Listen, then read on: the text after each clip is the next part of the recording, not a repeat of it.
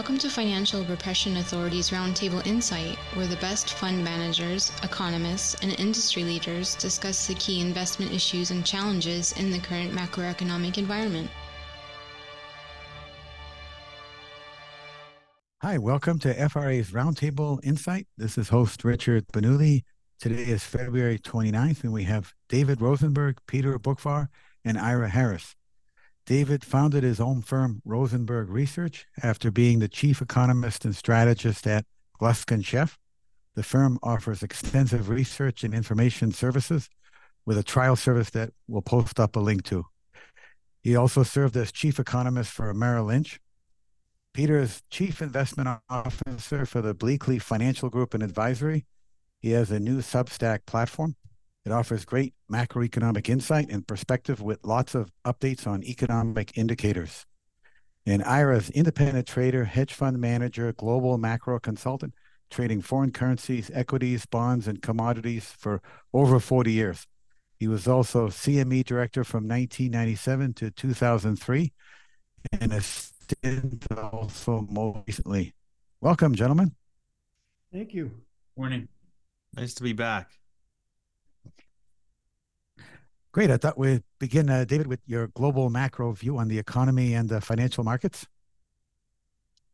Okay. Well, um, I think that what we've been seeing is a uh, a wide divide open up between uh, what's happening with the global economy and uh, what's happening with financial markets. Uh, I mean, here we have, for example, uh, I mean, I know we'll talk a lot about the U.S. obviously, but here we have Germany in a technical recession, uh, and the DAX hits a record high. You know, uh, when has that happened before? Uh, and um, you know, you've got the same thing. I mean, I've been on Peter as well. We've been very bullish on Japan for structural reasons, but Japan's in a technical recession, and the Nikkei just uh, managed to uh, break out to an all-time high. Uh, and um, you could say the same thing about the UK and many other parts of the world. You know, it's it's really uh, a decoupling going on. You've got uh, either recessions or economies on the verge of recession, and I don't know what you would call a recession in China, but they're certainly going through a, a debt deflation, and the stock market uh, picks up there only because uh, the Chinese authorities, uh, you know, move to uh, ban uh, short selling uh, at the open and at the close. And of course, the uh, state agencies have been coming in as buyers. And we can argue about China being uh, a very cheap market. Uh, I know that Peter, and I don't disagree with them, is very bullish on emerging Asia. They trade at cheap multiples. But um, as far as China is concerned, there might be a valid reason why it trades at a single digit multiple. So the global economy is um, many parts of it are either stagnating or hitting in a recession. Doesn't seem to matter. Uh, and as far as the U.S. is concerned, everybody seems to have thrown in the towel on the recession call. Uh, I think that it certainly has been delayed, but um, I still believe in the business cycle. I believe in that when you go from zero to five percent interest rates in a short period of time, it is a shock, and that shock was, um, shall we say, um, received an antidote from all the fiscal stimulus uh, and other things that have been going on. Um, but uh, whether or not we're talking about AI, for example, uh, you know, we, we had the internet boom and, and the Fed tightened policy aggressively uh, after the uh, Asian crisis and long-term capital fiasco was over, and we had the internet boom, uh, but it didn't stop the economy from going into recession in 2001. Uh, and that's because there was nothing more powerful than interest rates as Albert Einstein, who was a nuclear physicist but may as well have been an economist, famously said that the power of compound interest is the eighth wonder of the world. And people have forgotten about the power of interest rates, uh, but also that they influence the economy with uh, very long lags. Uh, and I remember being back at Mother Merrill in 07 under the same pressure today to change my call to the soft landing or no landing. And I'm so happy that I didn't. Um, although, believe me, the pressure was there. Um, and the lags were long. Back then, the lags were lengthened for a variety of reasons related to the last vestiges of the housing bubble influencing household cash flows. And this time around, there's been other factors at play, like the last leg of the excess savings file. Um, so uh, I am. Uh, I'm not going to apologize for the fact that uh, I still retain a uh, call it a bearish view towards the U.S. economy. I don't think it is an oasis of prosperity, although it has things going for it that other countries don't. Um, and so I think that um, uh, the recession that uh, we didn't see happen last year, and I think maybe the lags just didn't have long enough to play through. Uh, but I think it's going to show through more forcefully this year. And in fact, a lot of the January data are starting to come my way on that score. Uh, you know, as far as the markets are concerned, um, you know, uh, I, I, don't know if I want to go out and say that we're in some sort of massive price bubble, but uh, I would just say that you know what is a 22 multiple uh, on the S&P 500 uh, telling you? It's telling you that the stock market is yielding you four and a half percent.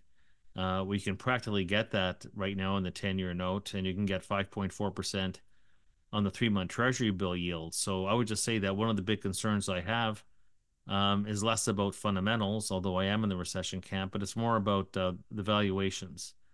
Um, and when you have an equity risk premium that is either slightly positive, zero, or even negative, um, that's a concern for me because uh, what it's telling me is that investors who are blindly investing uh, in ETFs or in the indices, they are paying to take on risk instead of getting paid to take on risk.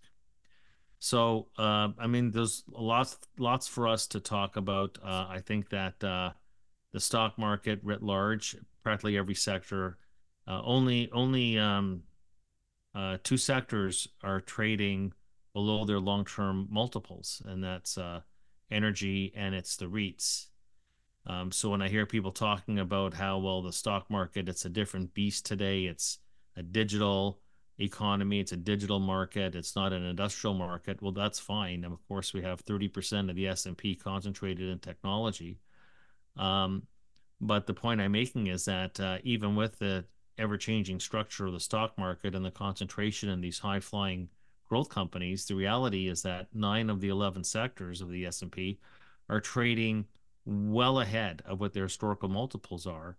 And you can't say, well, interest rates are low, so uh, um, that's justified because of where the uh, cost of capital is or where the discount rate is. So I've got my concerns. I think that sentiment is off the charts. Um, Peter's done great work on that. Um, but I find that valuations are not a timing tool, but valuations should be respected because at any moment in time, the valuations tell you what your expected potential return is going to be uh, over time. Uh, when the multiple is low, uh, it's a long runway uh, when the multiple is high, and especially where it is right now, 22 times earnings. Wow. Um, that's a uh, an ongoingly a source of concern for me. Great, those are interesting observations, David. And uh, what are your thoughts, Peter? And you mentioned David on the uh, your views on the emerging markets in Asia. If you could elaborate also on that, that'd be great. What David said in one of his writings over the last couple of days, I've been echoing myself, is that I haven't seen ever this many cross currents flowing through the global economy and, and, and the US economy. You know, you have consumer spending, you have the high end uh, consumer that's going to concerts, but they're not spending on electronics. Uh, they're traveling, but not buying furniture. The low end consumer is, uh, Wall Street Journal talked about it, they're, buying, they're, they're eating more rice and beans rather than than eating out. Uh, we heard from Dine Brands that owns IHOP and Applebee's uh, talking about how just consumers are going out less, uh, or at least lower income consumers. Everyone looking for value. and what does that say about the economy when you're searching for value uh, more so than than you have in the past? You have the the pace of existing home sales near 30 year lows, but the pace of new builds doing better. You have manufacturing globally that's in a recession uh, but hopes that maybe we're close to bottoming out, but that remains to be seen. Uh, you have government spending that's just layering on uh, an enormous amount of, of uh, government, or, or I should say, uh, economic activity, but you wonder what the, the paybacks are going to be. You know, just as we're incentivizing people to build EV battery plants, uh, there's been a collapse in demand for EVs. so, how many of those factories are going to get mothballed? Uh, tr- global trade, very, very modest. Uh, as David pointed out, some of the recessions and slowdowns in growth that we're seeing overseas. So there's just this really bizarre confluence of, of economic activity that makes things really difficult to figure out. And, and one last thing, You know, you look, everyone's talking about this AI hype, which for NVIDIA and, and others is real, but capital spending, generally speaking, is basically flat. And we've heard uh, whether it's uh, um, what's the, uh, the the the Palo Alto, Salesforce, Snowflake, all talking about a slowdown in the spend on their software products. And but maybe that's because businesses are reallocating capital spending to AI related initiative, initiatives. But on a net basis, capital spending was essentially flat in the last two quarters of last year. And based on we saw with core durable goods, uh, showing no signs of rebound in January. Uh, I still think that we have another couple of years for this higher cost of capital world to flow through the economy. We have about 750 to 800 billion dollars of of corporate debt that needs to get refinanced this year and another trillion next year. Now a lot of that's getting done. We had a very active February, but it's getting done at higher interest rates than on the debt that's coming due. And one thing that, you know, we analyze the current data, but we also have to wonder is what economic activity is not taking place because of higher interest rates? What building is not being built because of higher interest rates? What business is not getting started because it's tougher to raise equity and debt capital uh, in this kind of environment? So uh, I still I, I, still see sort of a, a, death by a thousand cuts that doesn't show up like it did in in in 08, which which David was clearly on top of then. Uh, I think it sort of just chips away. But you know, then there are also, like I said, pockets of strength with travel and leisure. And if you are a, a baby boomer that's finally getting a five percent risk-free return on their savings, and they're going out on cruises and they're traveling and they're uh, you know finally reaping some benefits from their savings after 15 years in, in the desert looking for interest rate water when rates were at zero. Uh, so it's just really confusing. Yeah. And and to you know add on to what David said about the markets is in this kind of environment with this higher rate environment and and now historically speaking you can say okay rates are where they should be but the problem is is that rates now come after 15 years of zero. So that's where the the shock takes place. And do you want to pay 22 times earnings for this?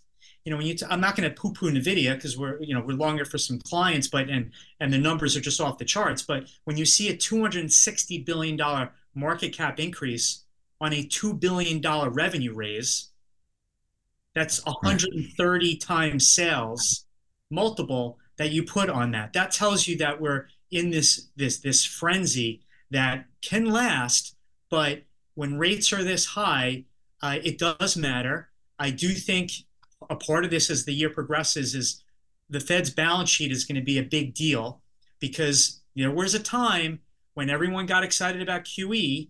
There was a time when QE ended and markets fell, and we saw what happened with QT and rate hikes in 2018. Now all of a sudden, no one cares about QT because they they think that it's being offset by this decline in the reverse repo facility. But uh, QT, I think, as the year progresses, is going to matter. I think the I think Jay Powell wants a much smaller balance sheet, and that sort of form of tightening uh, is, is going to sort of establish itself in risk assets. Uh, and one last thing, and I know David's talked about this too, as I have, is it's, it's extraordinary how tight credit spreads are.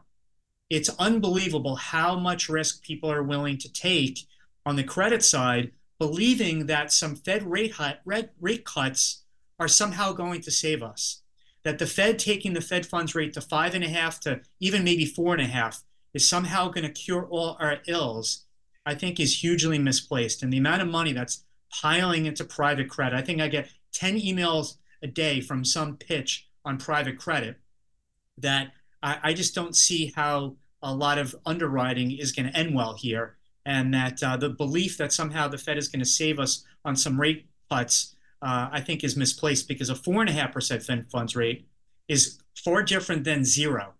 And the economic foundation of the global economy for 15 years sat on zero. And this adjustment process is still going to take years to come. And now, over time, this will be a good thing that we have more normalized interest rates, no doubt. But the withdrawal period from zero is not over yet. And, and lastly, to talk about emerging Asia, you know, when I think about where is economic growth going to take place over the next 5, 10, 15 years, Europe is, is not growing at best. Uh, U.S. growth potential is two-ish, and and and you can say that for you know, other developed economies. But to me, the very exciting global growth story is uh, the the growing middle class in Asia. And China's challenged, but the size of the Chinese middle class is going to double over the next five-ish years. Indonesia is seeing a sharp rise in their middle class. India, which David and I have been bullish on, also is an extraordinary story. They just printed an 8.4% GDP number for Q4. Uh, Thailand, Vietnam, these are all growing middle classes that are going to be the engine for growth. And it just so happens that half the world's population lives on that side of the world. If I can just add one thing yeah, to what Peter said about about India, yeah. Sure. Yeah, 8.4% growth and inflation's coming down.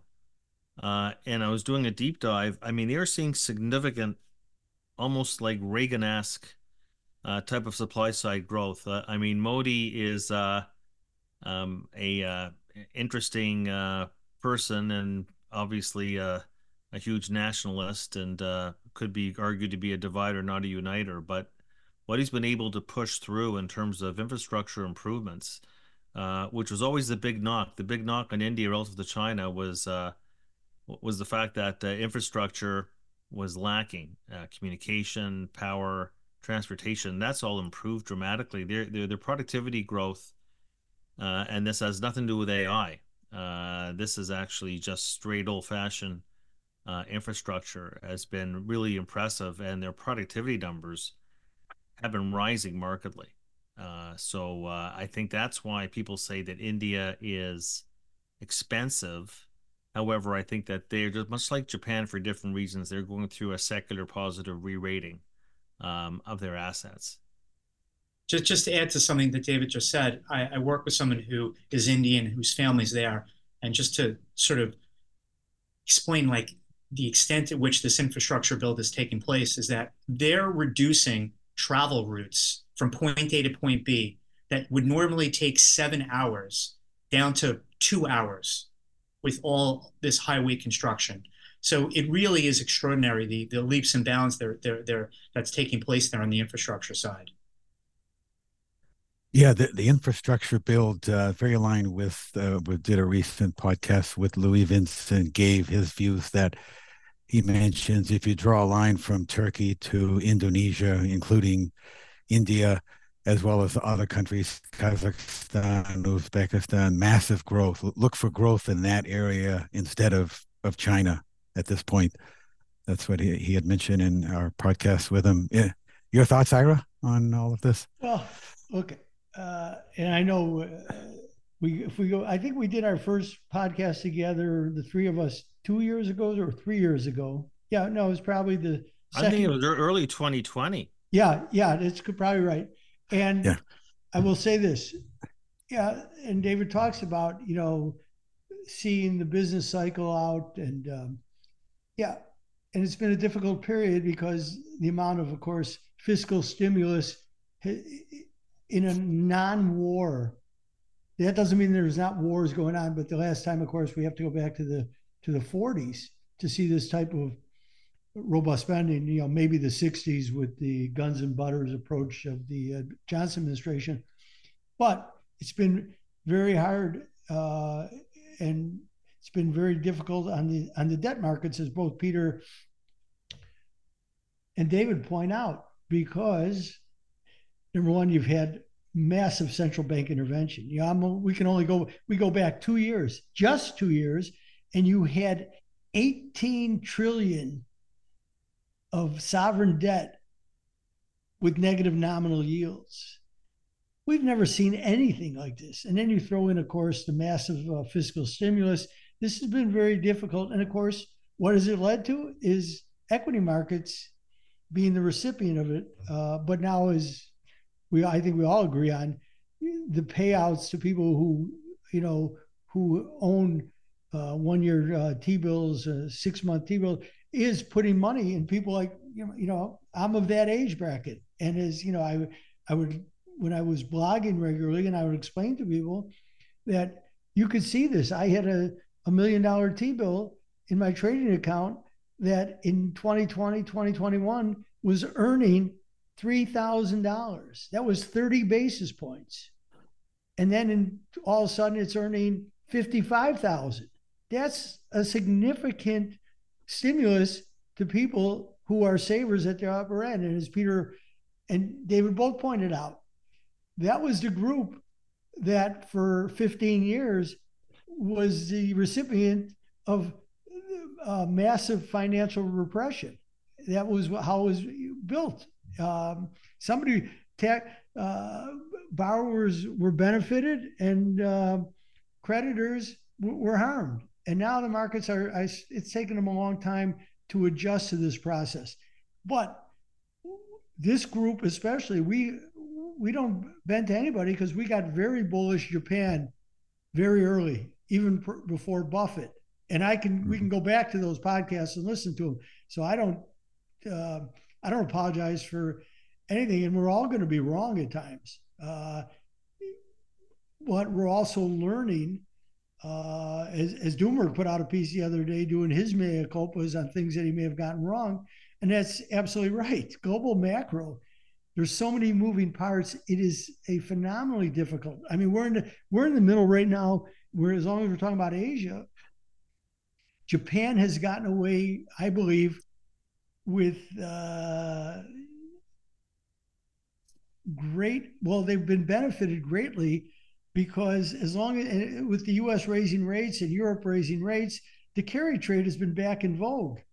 Now, and that has meant that as Japan has held rates negative or at zero and long rates low, people have been we're back to doing the, the famous carry trade where you borrow in yen and invest wherever else you can in the world and you generate returns that way so that's a great risk on profile.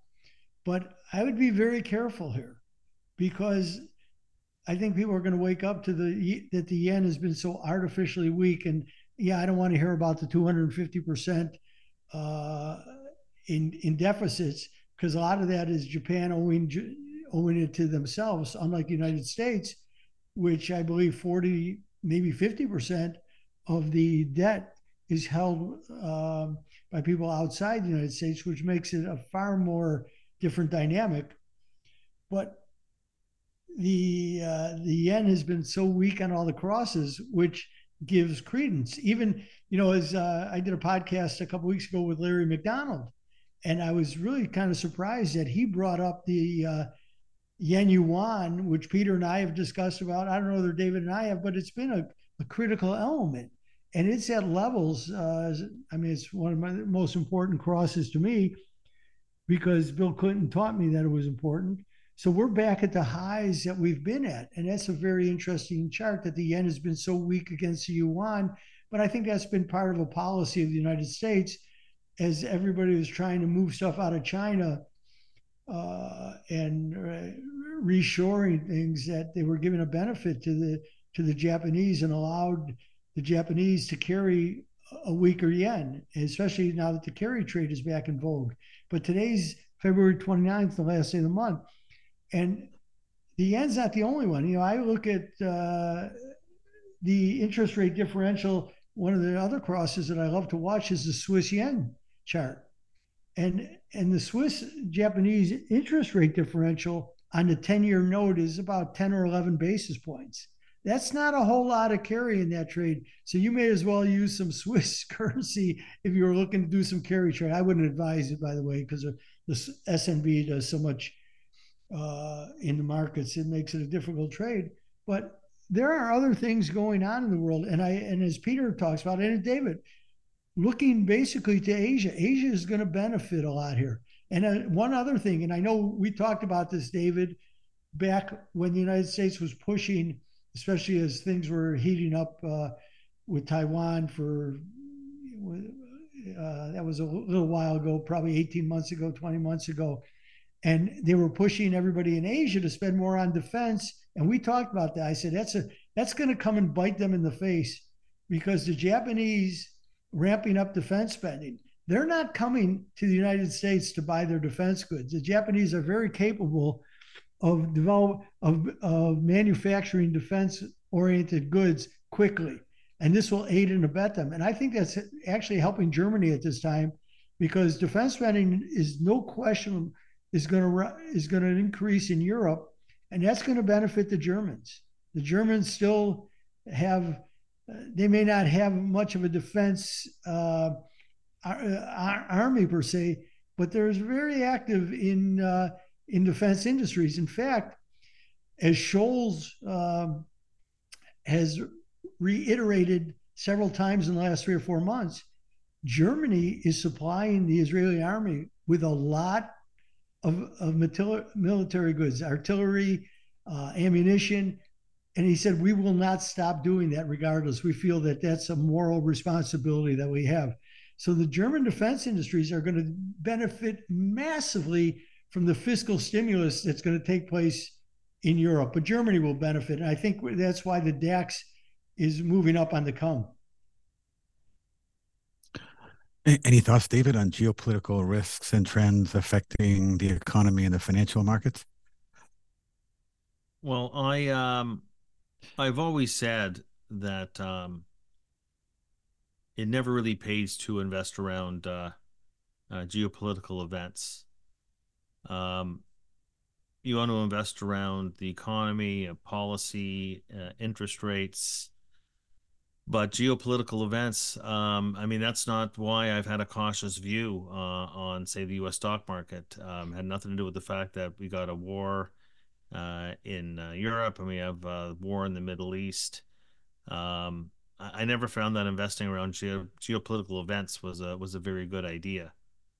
Um, you know, the only point I want to come back to uh, is um, is something that that Peter Boockvar uh, mentioned at the beginning, which is all these cross currents that are taking place in, the data.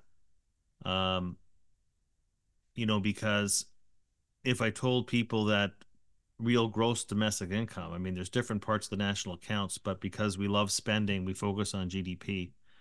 You know, so GDP is up 3%, but GDI is flat on a year over year basis. We've never seen a, a divide that big between spending and income. And of course, filling that gap is leverage. Well, what sort of multiple do you want to put on that? Uh, you know, Peter mentioned the discrepancies incredible between the existing housing market, which is dormant and sclerotic, and the new housing market. Uh, and um, there's just uh, you know cross currents everywhere, even within the employment data. The household survey is flat year over year, and all the job gains have been in part time. As we take full time workers, make them part time. Not all jobs are created equal uh, and uh, the non-farm survey because everybody, including the Fed, worships non-farm payrolls and GDP.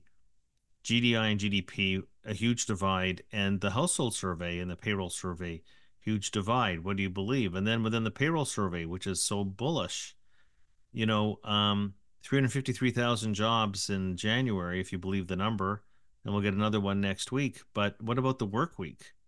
Uh, and uh, the decline in the work week in January uh, wiped out that employment gain, but nobody talks about that. Um, that the index of aggregate hours worked, which is the labor input to the economy, is actually contracting. So, because companies don't want to lay people off, so we'll cut their hours, we'll push them to part time work.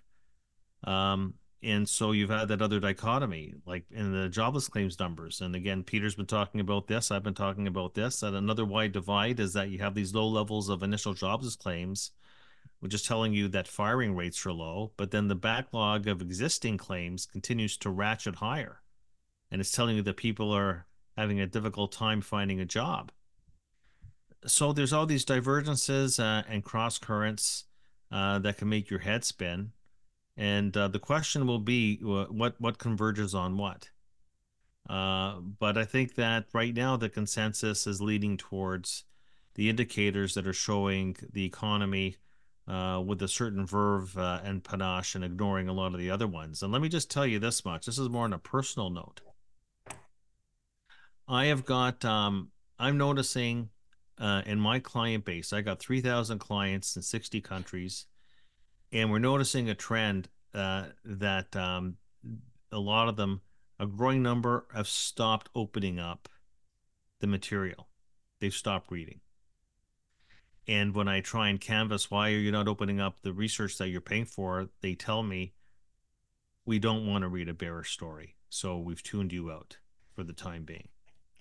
And it just reminds me, you know, when I was at Merrill in Canada in 2000, and word got out because I was on the investment committee, and I voted in the beginning of 2000 to take Nortel out of the top 10 Canadian stock list. Um, word got out that I had done that. Uh, it, it, we never took it out. I, I'm the only one, along with Robert Spector, who was my number two guy there. We got voted down, but word got out, and I got punished hard in the Canadian II vote uh, that year. Um, and then look what happened. And then in 2007, uh, when everybody was throwing in the towel uh, for the recession call, the only other person calling for recession in 07 was Dick Berner at Morgan Stanley. And uh, all of a sudden, I noticed the sales force stopped taking me around to see clients. And I said, Why has my marketing schedule been so depleted? They said, Nobody wants to hear your bearish story. And then guess what? In 08, uh, in 08, there were weekends I couldn't come back to Toronto because I was inundated with requests to come see these clients once the damage was already done. So you can use that as a bit of a contrary indicator. You know, I'm doing my best to look like Peter Boockvar and like Yra. I'm trying to exercise. I go to MadCan. I go to the gym two to three times a week. I'm doing my best. My trainer told me. My trainer told me, uh, and MadCan is a, is high end, and he said that uh, their sales are going down, yeah. and he said his clients who are business people, uh, are telling him that their sales are going down. So I'm talking to my trainer, and, and he says to me, I wouldn't walk away from your recession call because he says, from the people, what I'm seeing here at MadCan and what I'm seeing from my clients, this recession that everybody thinks isn't going to happen. This is from my trainer. He says, This recession you've been calling for, Dave, is probably starting right now. Interesting observations on your clients. On a more personal note. Yeah. Are you hearing the same thing, Peter, from your clients or the general mood? Well, when you think about it, when you slice and dice GDP, I mean, some parts of the economy are already in a recession. Manufacturing's been in a recession for more than a year. The, the, the, existing home sale market's in a recession. And when there is not a home that's being transacted, there's less paint being bought and carpet being bought and new furniture being bought. And you listen to Home Depot and Lowe's talking about the slowdown in the do-it-yourself business. You talk about you hear about Walmart for three quarters now talking about the choiceful consumer. You know, more to what Dave was saying on the labor market. I listened to what a lot of the uh, online uh, job posting uh, companies say. ZipRecruiter for three or four quarters now has been talking about the slowdown in the pace of hiring and less need for their services. I mean, you're a small, medium sized company in this country right now. You're dealing with a 9% on average cost of capital. So look, I would say be really between 8 and 12. And if you run into trouble, well, there'll be some generous Wall Street private credit person who will lend you money at 13 or 14%. Those, those are really difficult financing conditions to not only keep your business if you're not generating free cash flow, but to expand your business. And so I, I think that there, there are plenty of pockets of the economy that are already in a recession. And David's mentioned earlier about Germany and Japan and, and the rest of the world that is uh, searching for growth outside of the unique stories like uh, India or Indonesia, for example, uh, or even Mexico, that's been a beneficiary of this transition of manufacturing facilities uh, away from China into other parts. Uh, so they're already the low-end cons- consumer. They're in their own personal recession as well. Uh, not only in how they're allocating their spend, but the savings rate being about 200 basis points below a 20-year average. And if you're not paying off your monthly credit card bill, you're paying 22% interest rates on that. That's a difficult environment to, to make it through. And, and one last thing on the labor market, and David's talked about this for a while, is that over the past year, all the job growth is part time. You know, what, what does that say about the attitude of, of, of employers about adding to their, um, their, their, their job base uh, if they're not willing to, to take on full time workers and they're more interested in finding part time people? You know, that, that says a lot too. Yeah, exactly. And your thoughts, Yra, on what Peter Yeah, and uh, David let me just- mentioning? Yeah. You know, I want to speak to David's because I'm not saying that you invest in these countries because of the political events now. It's like, you know, people would talk about buying gold when war breaks out. That's the biggest foolish trade uh, that I've learned over 47 years of doing this. You, if you buy, you know, if you buy certain assets because the new the headline news that that's a terrible way to invest. And I have the scars from the gold, uh, you know, especially all the precious metals that I trade. You, you know, you you better have a much longer term view as to what you think is wrong with the world. So I just want to speak to that. And I also, David brings up a very important point. He used the word leverage. And that leverage is what's highly involved in this market. I don't think any of us really know how much.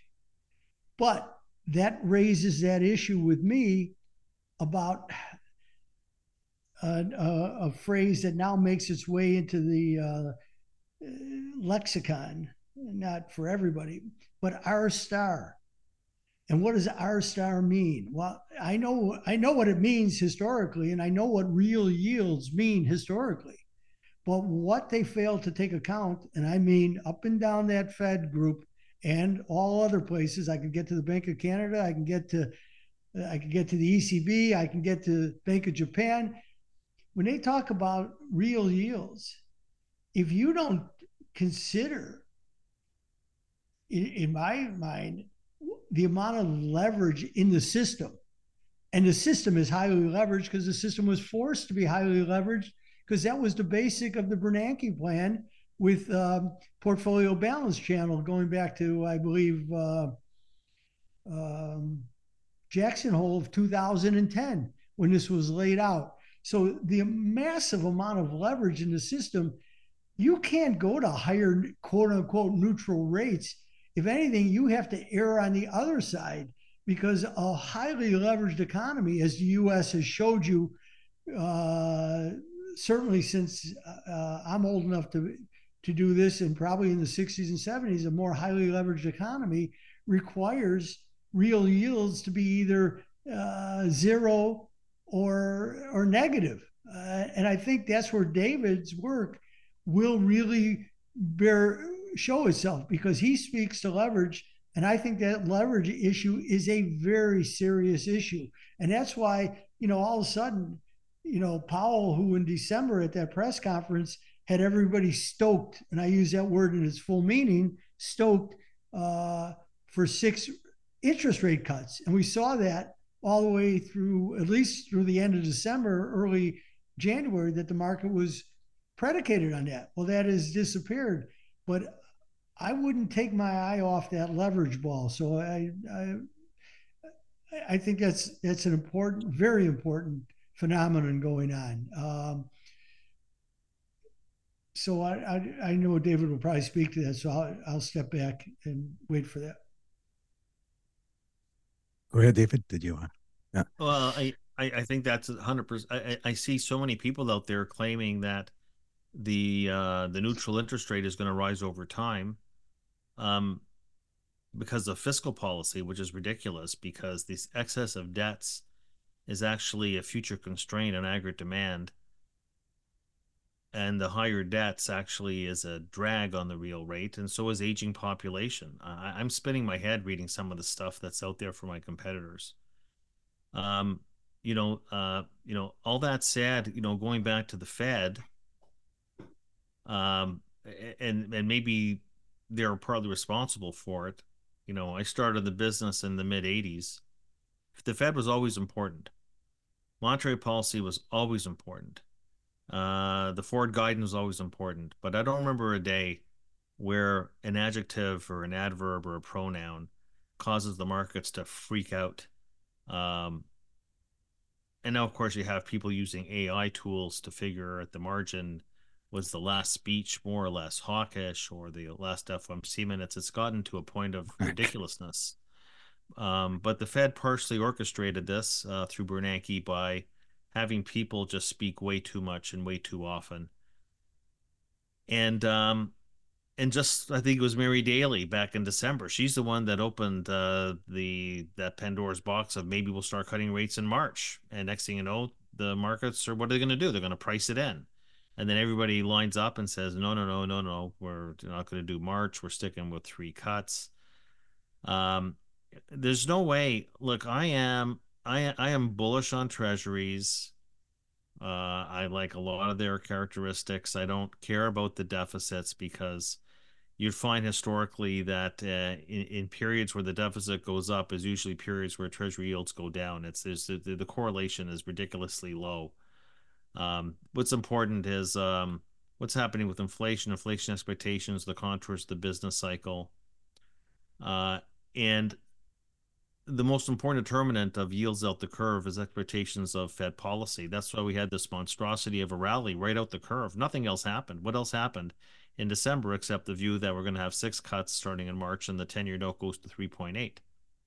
And then all of a sudden we go back to 4.2, 4.3, and it's only because nothing changed except for the revised expectation what the Fed was going to do. Nothing else changed in terms of fiscal policy or regulatory policy and we could argue about the data weak, data strong. It's just all about the Fed.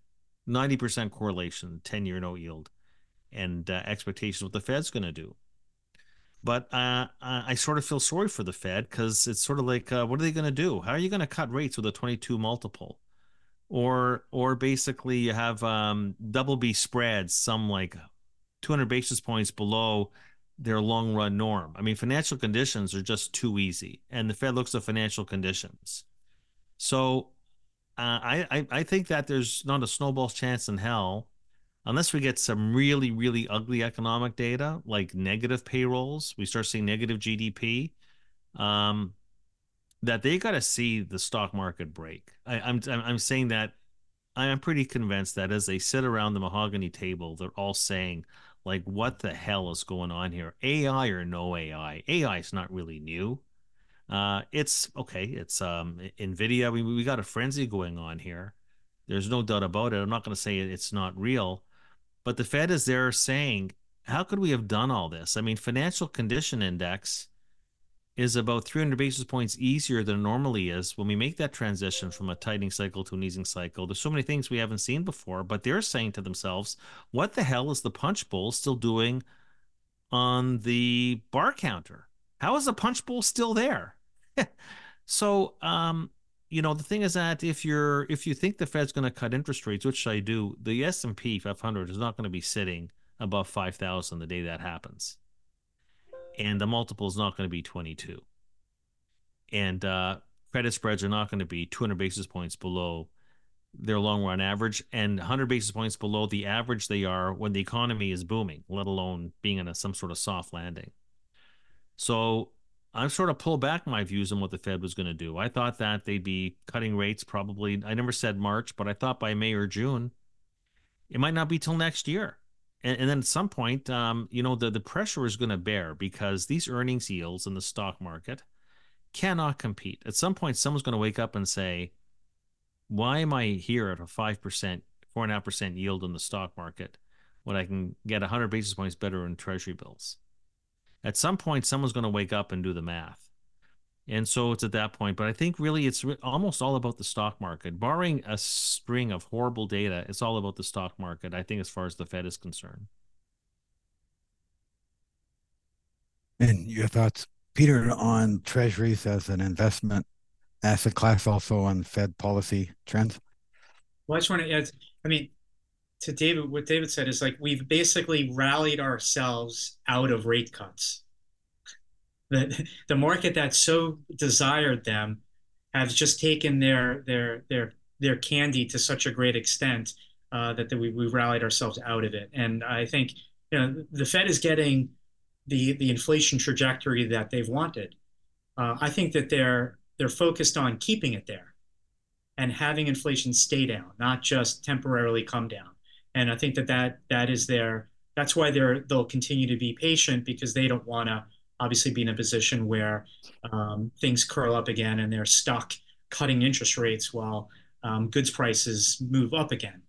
Uh, that's what I think they're waiting for, and I think Jay Powell is going to be less influenced by his dovish peers, and I think is going to be more focused on, hey, you know, economy's hanging in and markets are at highs and credit spreads are tight. Why do I need to do anything?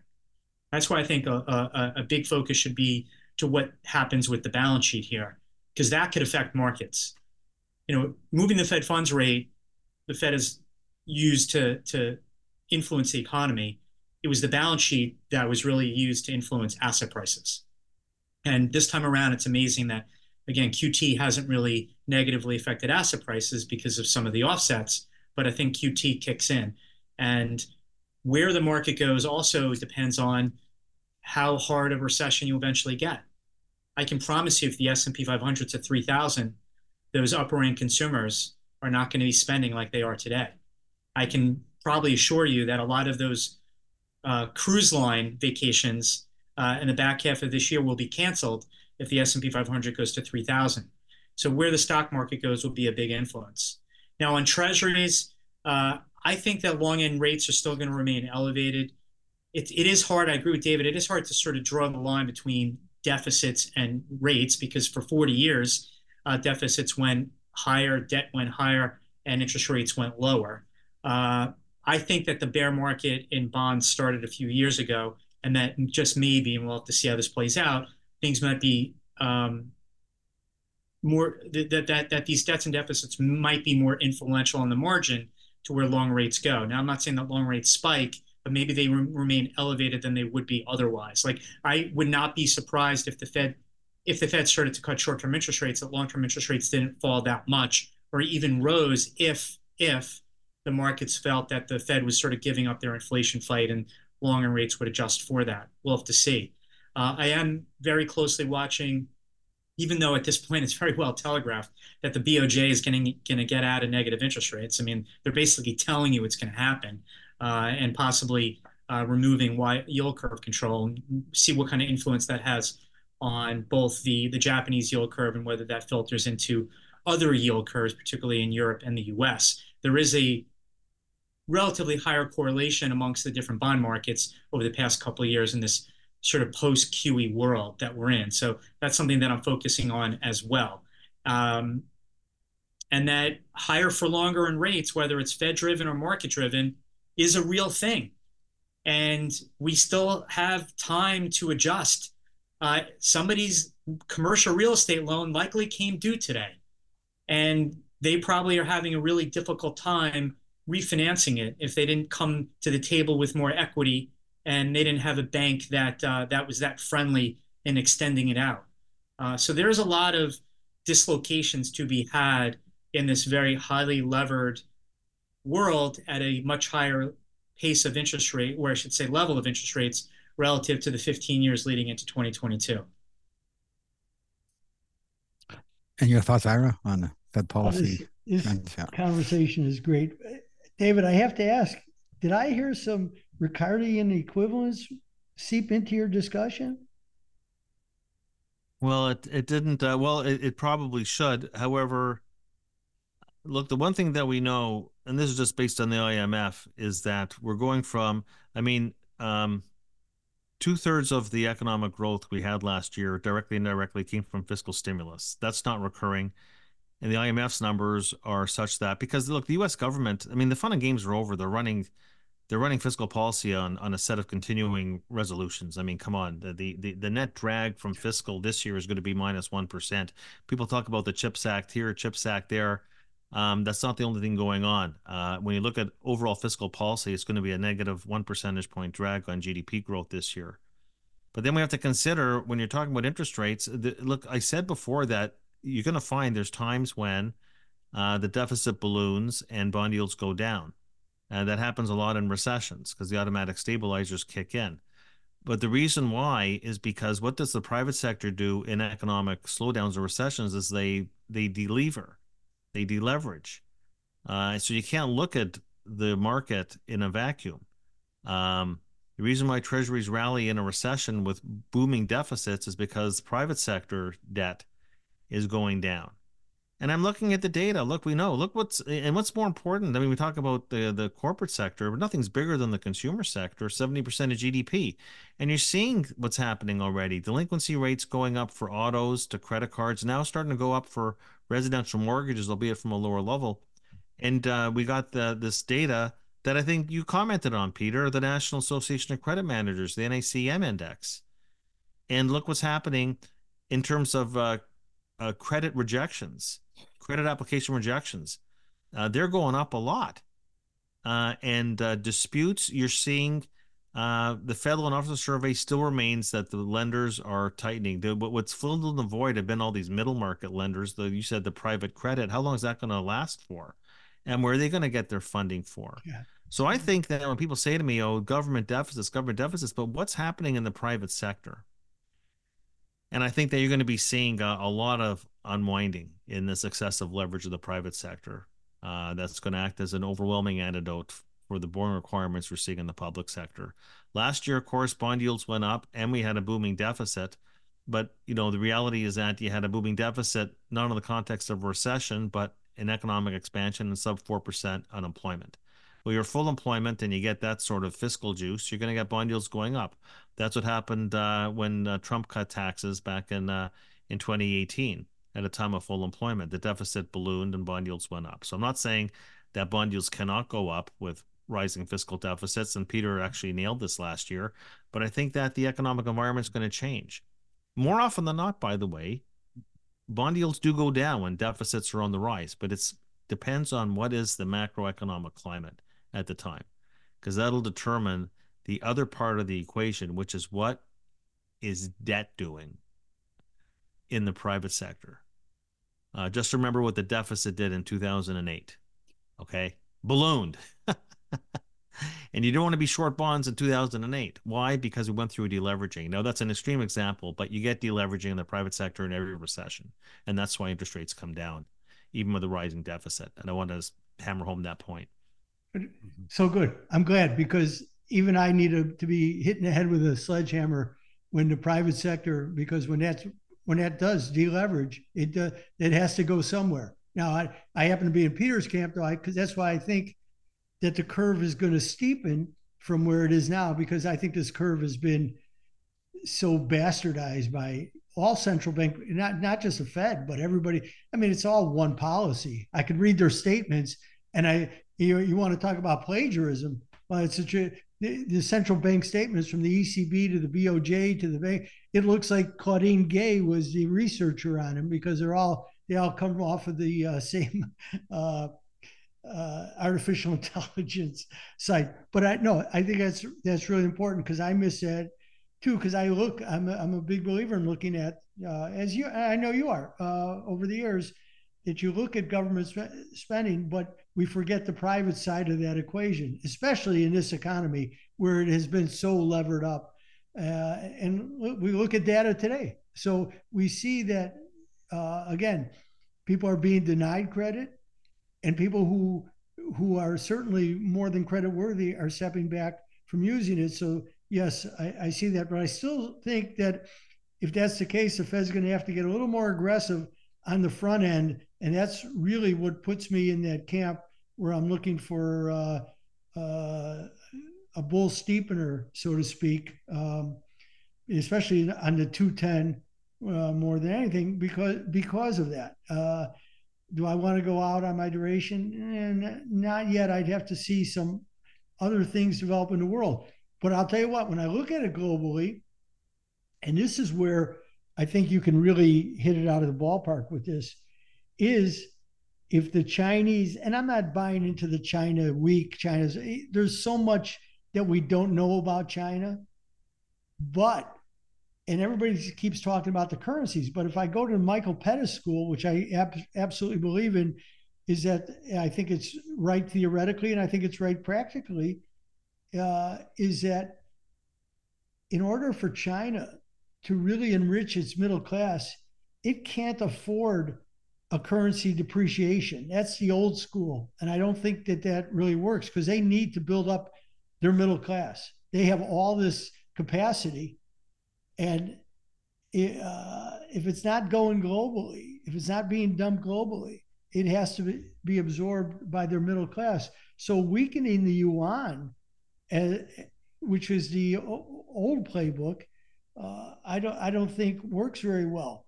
But if they were to panic, as some people think, and they were to to to uh, intervene and weaken the yuan, especially against the yen, well then I think you're going to get a global pressure on prices that will uh, speed up whatever we've just talked about. That that will do a lot because global capacity is still vast and it'll put downward pressure on prices globally. So I'm I, and I think the yen is far more critical in this than um, than a lot of people want to believe because the Japanese look at who are the two biggest car exporters in the world, China and Japan. Uh, and when I saw China's auto export numbers, they're huge. Now, Japan has had a resurgence because of the weak yen and because they didn't go to EV vehicles, they went hybrid. And they're killing it in the hybrid market. They're they are absolutely killing it as people are stepping away from EVs. Hybrid sales are booming. Um, so there's a lot of things in play here that could really as you say, especially in a highly leveraged economy, and the global economy is nothing but leverage.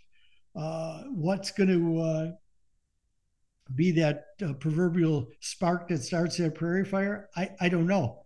But if it comes via China and the devaluation of its currency in order to enhance its uh, economic prospects, well, then then I think then we're going to get to that in a much faster, much more rapid pace in a total global deleveraging, which will play wreak havoc on global bond markets. And uh, just a final question: uh, your thoughts and ideas, David, on investment asset classes that may make sense uh, in these in this environment, especially with the divergent trends. Uh, well, I'm still, um, I, I I believe that we're still going into a recession. I haven't thrown in the towel. Um, and in recessions, um, treasuries make you money, even even though you could argue even in the mid 70s and early 70s, um, bonds outperform stocks. Uh, so I still like long dated treasuries. Uh, in the uh, equity market, uh, I think that we're all in agreement that I and, and actually our scorecard uh, for our monthly strategizer document uh, has been bullish on emerging Asia. We're still very bullish on India and Japan in particular. Um, you could argue that uh, Mexico uh, looks very good and obviously a beneficiary of the friendshoring. and there's other reasons. And there's parts we didn't talk about South America, Latin America, but um, I, I, throw them into the bucket too. I, I think that I, you know, I, am not bullish on I'm not bullish on China. I don't have the visibility there. Uh, it's obviously infected uh, some of the satellites like Hong Kong, but there's other parts of Asia you can invest in, and there's other parts of emerging markets you can invest in too. And uh, and uh, South America uh, has uh, some positives going for it. in terms of the the U.S. equity market itself, I think that my sense is that it's going to be active market over passive. I think that um, that you know the areas you can invest in in my opinion is the areas that you'd want to own if you have my recession view um, i'm not going to get into long-term growth or ai and maybe maybe these people that say that you're buying these stocks for the long long run and for the uh, a multi-year productivity cycle and valuations don't matter or maybe earnings growth is being underestimated you know, for these. Uh, well, I'm going to say Mag Seven, but maybe it's Mag Three or maybe it's Mag One. Uh, you know, I had a, a webcast uh, of my own a few weeks ago. I had these two AI experts, and uh, one of them said that um, there's going to be a Mag Seven five and ten years from now, but it won't be the Mag Seven uh, that we have today. Um, but I'd say I want to invest in things that have some visibility which means that I want to be very defensive uh, given my macro forecast, uh, whether that's utilities, uh, whether that's, um, you know, which I view as a bond proxy. Uh, the REITs uh, selectively would do well in a lower rate environment. Um, I think you could argue that some of the financials, if the yield curve pivots and steepens, um, the some of the banks, maybe not the regionals, but the big banks might probably do well under that uh, scenario. Um, healthcare. Uh, so I'd just be concentrating mostly on you know, and if I'm long equities, how am I going to control for the cyclicality of my portfolio, and how am I going to limit uh, the beta exposure? Uh, that's really what my focus would be on for the next, uh, say, six to twelve months. Interesting. Yeah. Yes, Peter. Uh, so the the way that we've been playing uh, sort of emerging Asia is is and, and its rising middle class as we were along uh, Macau casino stocks, uh, Trip.com, which is the largest online travel agency in Asia that just reported good numbers. Mm. Uh, AIA Group, which is the one of the largest life insurance and broad insurance companies in Asia. So growing middle class, you need life insurance among other financial help. Uh, also, um, exposure in Japan, in India, Singapore, Vietnam. Uh, the, the most recent um, trade idea that we've put on is is agriculture, corn and soybeans in particular, not directly, but playing them through the fertilizer stocks. Uh, the fertilizer stocks peaked right after Russia invaded Ukraine, which we had been long going into that, not obviously expecting that, but gifted that from a, an investment standpoint, or otherwise uh, and sold into that and been waiting to get back in. And now you have the net speculative short positions in corn and soybeans at record uh, highs. Uh, so the Mosaic, Nutrien to name two, are very much beaten down and uh, paying uh, with good dividend yields, cheap valuations uh, is, is, is pretty attractive now. also, when I, I I've been bullish on precious metals for a while, so that's nothing new. I'm a broken record there.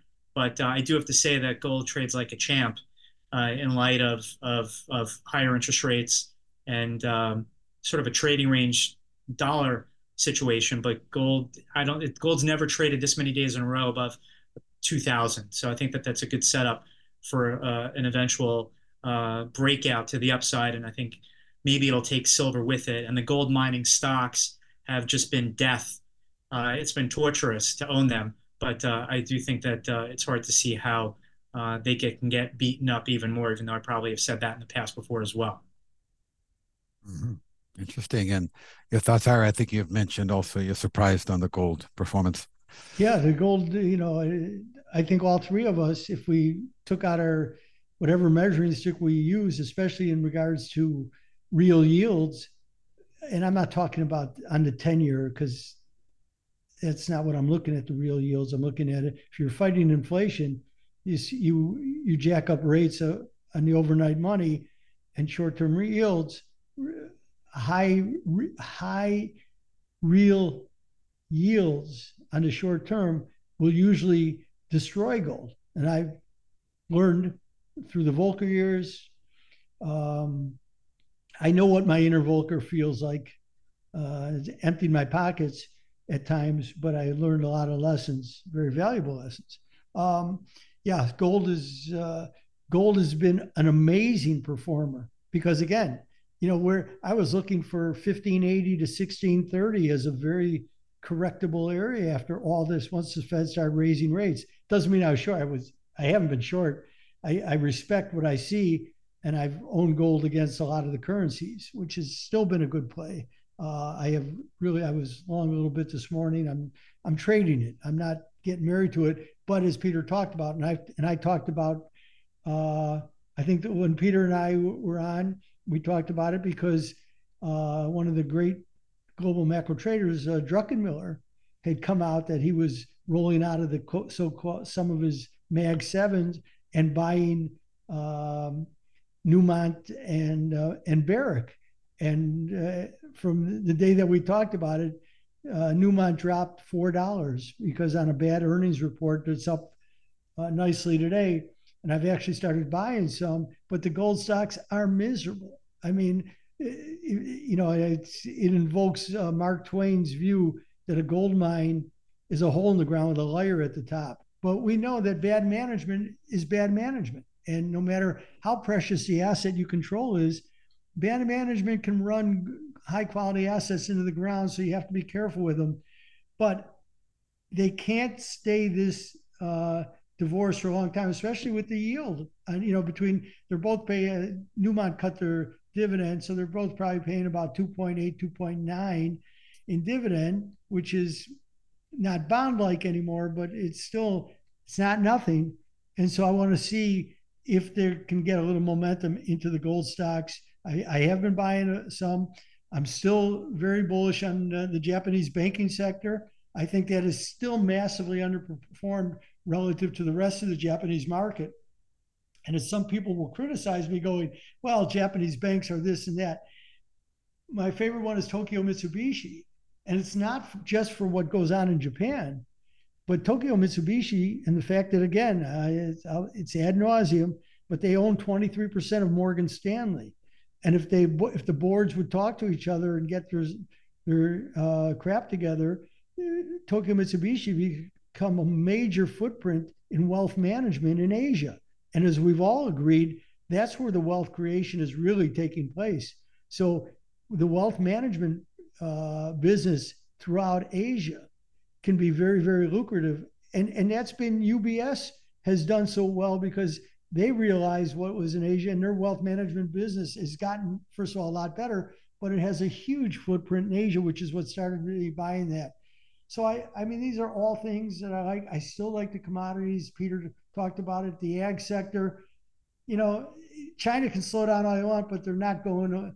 The ag sector isn't going away. I love Bunge because Bunge has a big presence in Brazil. Uh, therefore, and Brazil has become a, a major, uh, the largest producer of grains, the largest producer of soybeans in the world. So all these are out there. They pay nice dividends. They, yes, they're going to correct. And if you want to see how the stock market is at times just so ridiculous, when Bunge was put into the S&P 500, it had an $18 rally that day, only to take the whole rally away and more over the next preceding week. So, you know, some things are just preposterous in the, in the way the market treats it and the way the passive investor investing forces certain participants to do what I would consider to be, I'm not going to say stupid things, but ill advised. Uh, it's a much softer word.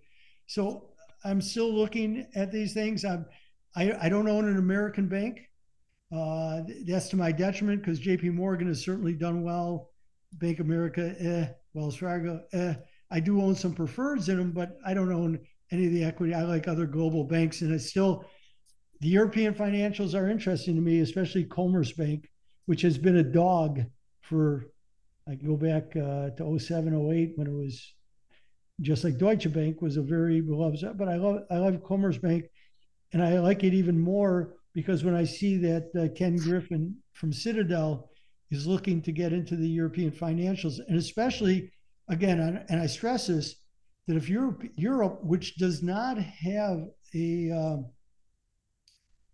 uh, a, uh, a bond broker uh, situation like the United States. We don't have that. They don't have that type of system. But if they go to that, where they go to a primary uh, broke, where bond broking system, they will demand that you be uh, domiciled because that's what the ECB paper of like 2017 said. That if they go to a, a, a bond uh, situation like that, that uh, you will have to be domiciled in Europe. That to me makes Commerce that much more advisable. I, I can't believe that somebody like Ken Griffin isn't going to start moving that way because it's such a cheap way to get into that. So uh, it's just one of those things that I like. And they started paying a dividend again, which is always important to me. But those are the types of things I'm looking at. I'm not touting them. I always advise go do your own work. If you think the idea is good mm-hmm. and find your own risk levels because I'm not setting them for yep. you because you're not paying me. okay, great. And just uh, where can our listeners learn more about your work, uh, David? Do you have any special offers on uh, like a trial of your research? Everybody on this call uh, will receive uh, a three-day uh, free trial of everything that I do. Um, so um, if you provide the link, that'd be great. Or come to information at rosenbergresearch.com and uh, we'll get you signed up Uh, fits in with my deflation view. Think about that. A whole 30 days with my favorite four letter word that starts with F free. awesome. Okay. Great. And Peter? Can't beat that price. Uh, wealth management services, they can, uh, if you're interested, you can check us out at bleakley.com. And uh, if you care what I have to say every day, you can check me out on Substack and trial it there as well. Yep. And Yra? Uh, basically, all I'm doing right now is the podcast with the Financial Repression Authority and the fact that, you know, I get to sit with David Rosenberg and Peter Boockvar, amongst others. I, to me, these have such great value when you go out there. The fact that, you know, we can interchange these ideas and really get through them. Uh, you know, I love this. So, uh, you know, I think we, we, I love to go back and listen to old ones I did with David and I and Peter. So there's so much great dis- when you can discuss like this, you can ferret out real ideas, and you can. And as David said, the people aren't opening up because they don't want to read that.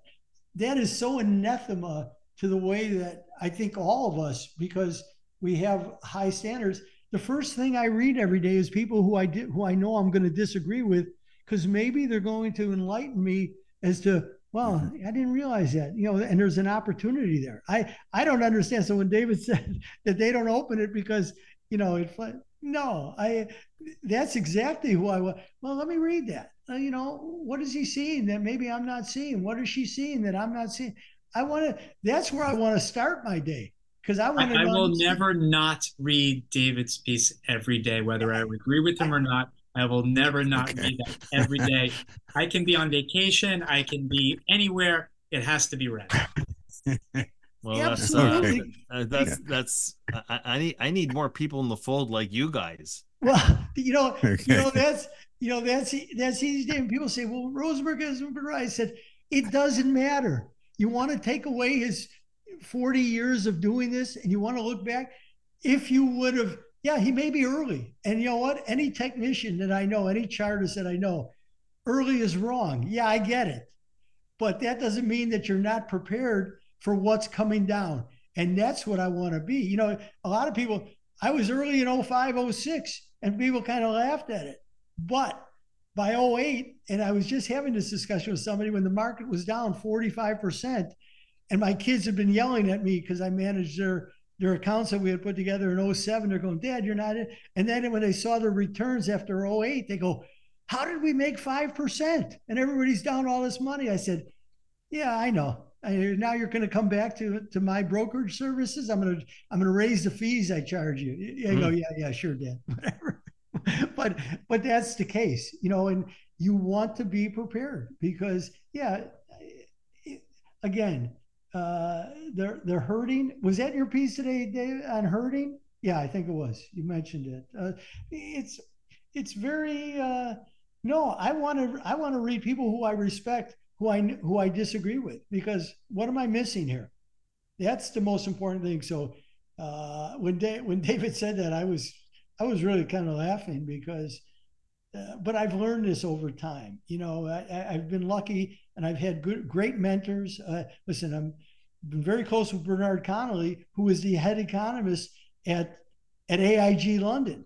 And I said to him in 08, I said, you know, Bernard, you put out such great work. It's too bad nobody at AIG ever read it. so, David, that's the greatest compliment I can give you. Well, thank you, yeah, sir. Great, great, Great words of wisdom. And yeah, it's been a fascinating discussion, whirlwind tour around the world, global perspective. Thank you so much, David, Peter, and Yra.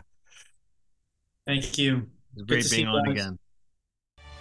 The FRA Roundtable Insight Show is for informational and educational purposes only and should not be considered as a solicitation or offer to purchase or sell any securities. The investments, investment strategies, and investment philosophies discussed or presented on the show each involve their own unique risk factors which are not discussed on the show. Any discussions among the panel participants or responses to listener inquiries are based on the personal opinions of the panel participants and do not take into consideration the listener's suitability, objectives, or risk tolerance. Please be advised that you invest or speculate at your own risk.